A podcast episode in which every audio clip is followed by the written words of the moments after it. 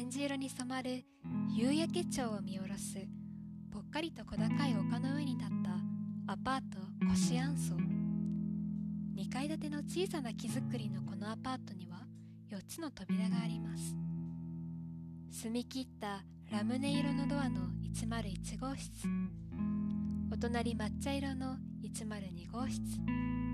お2階はレモネード色の201号室そして植木鉢がお出迎えオレンジジュース色のドアは202号室です。4部屋の住人さんは変哲もなく趣味も仕事も違うけれど一つだけみんなが愛してやまないのは美味しいものを作ることそして食べること。今日も耳を澄ませるとお台所から聞こえてきます。オリジナル短編ラジオ小説「コシアンソーの台所日記」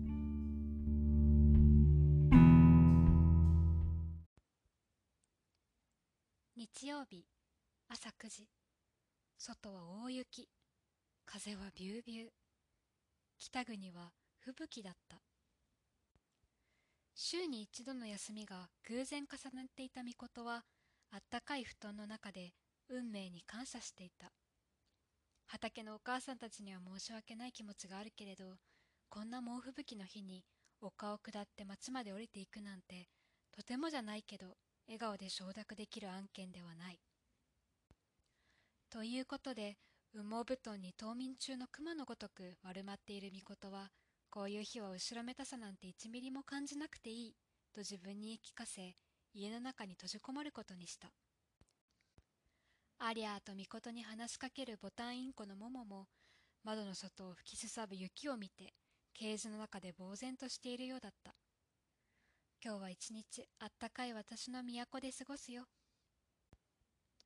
窓ガラスが飛んでいってしまわないことを祈るしかない。向かいの山々で生まれた雪の子たちが遮る高さのない夕焼け町を通り越してもろガンガンとこの高い丘の上に立つコシアン層に直撃しているのだから。こんな日は壁の向こうに人の気配を感じるだけでなんだか心強いしほっとする。隣の部屋から日曜日だからだろう。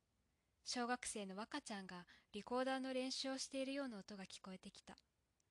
なんとも調子っぱずれというか変卓なメロディーだったがそこが元気な若ちゃんらしくみことはほのぼのする。ああなんて落ち着く休日だろう。2年前まではハイヒール姿で都会の広告代理店でバリバリのキャリアウーマンをしていたみこと。大学生だった時も模擬討論サークルに入ったり留学をして語学を身につけたりして自分の可能性を広げていくことに夢中だった。もっと遡れば高校生中学生と学級委員タイプでクラスをまとめたり文化祭のステージで踊ったり人の中心にいることが多かったように思う。先生や上司からも期待され信頼されクラスの内情について尋ねられたり大事な商談を未熟ながら任されたりもした。御事はしっかり者だった。でも、人生のどの時期の御事を切り取っても変わらない御事がいる。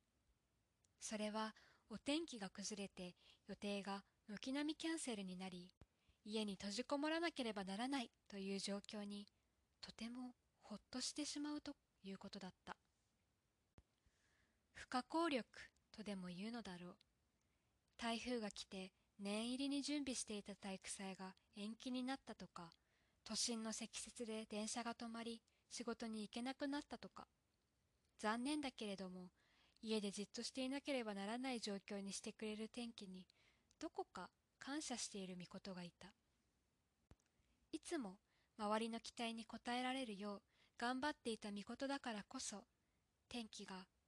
飾らずに休めばと味方をしてくれているみたいで嬉しかったのかもしれない。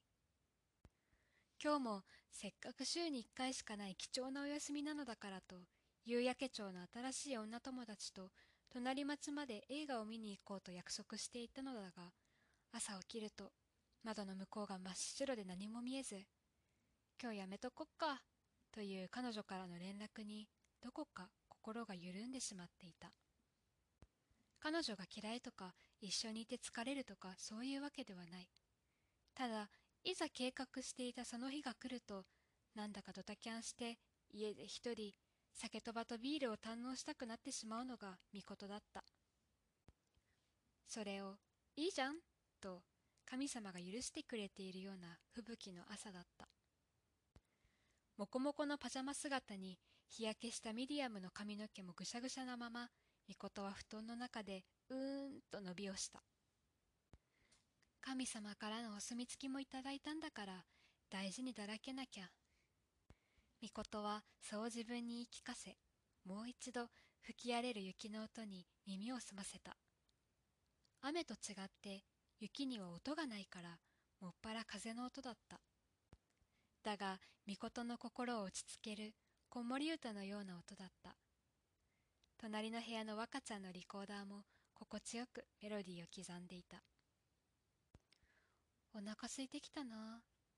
みことは布団の中でつぶやいた。もう時計の針は朝9時を回っていて、普段だったら畑で一仕事を終え、お母さんたちとトラクターや納期が置いてある倉庫の中で朝ごはんにおにぎりをいただいている時間だ。さーて、のんびり私の休日に何を作ろうか。雪嵐の吹きつけるほっこりした日曜日にぴったりなのは、肉まんだ。外はもっちり、中はホクホクのあの白くてあったかい食べ物。よし、作りますか。みことはなんとかぬくぬくした布団を蹴っ飛ばし、起き上がった。頭の中はあの湯気の立った肉まんでいっぱいだった。顔を洗い、髪の毛をお団子に結んで、キュッとエプロンを結んだら、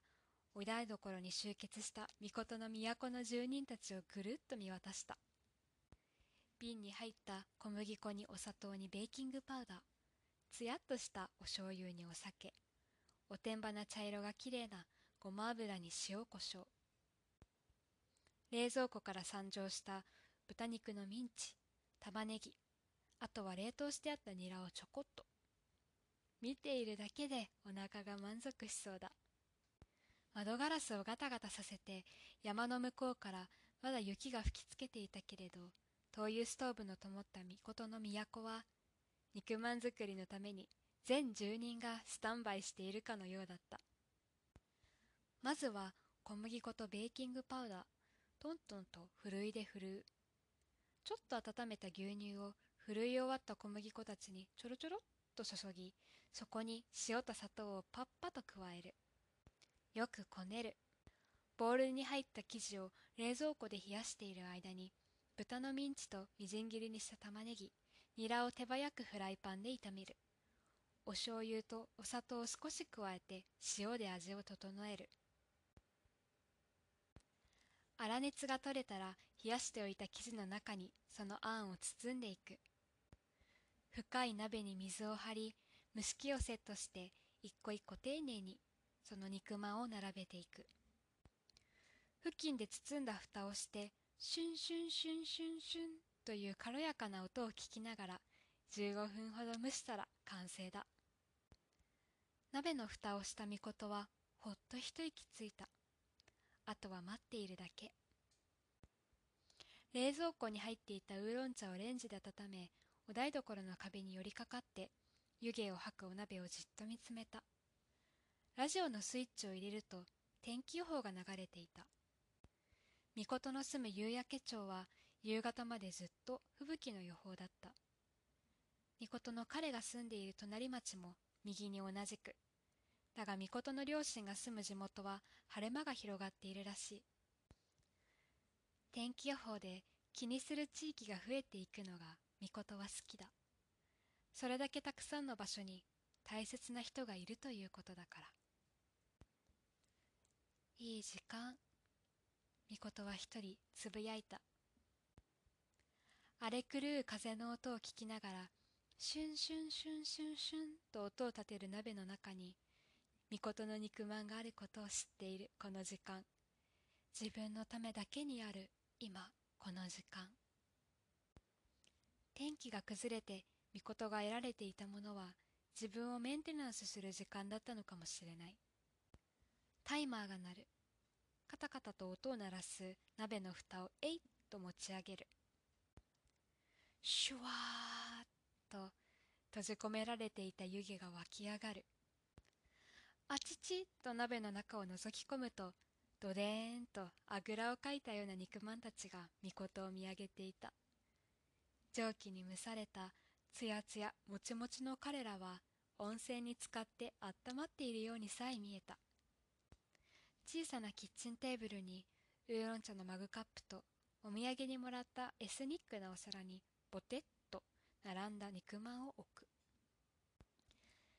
いただきます。と詰まった肉汁と玉ねぎのジャキッとした甘みが口いっぱいに広がる。窓の向こうは相変わらずビュービューと吹雪いているがラジオから流れてくる異国の音楽でなんだか心地が良い。素敵な休日だ。赤ちゃんはまだリコーダーを吹いている。みことはほっと笑みを漏らした。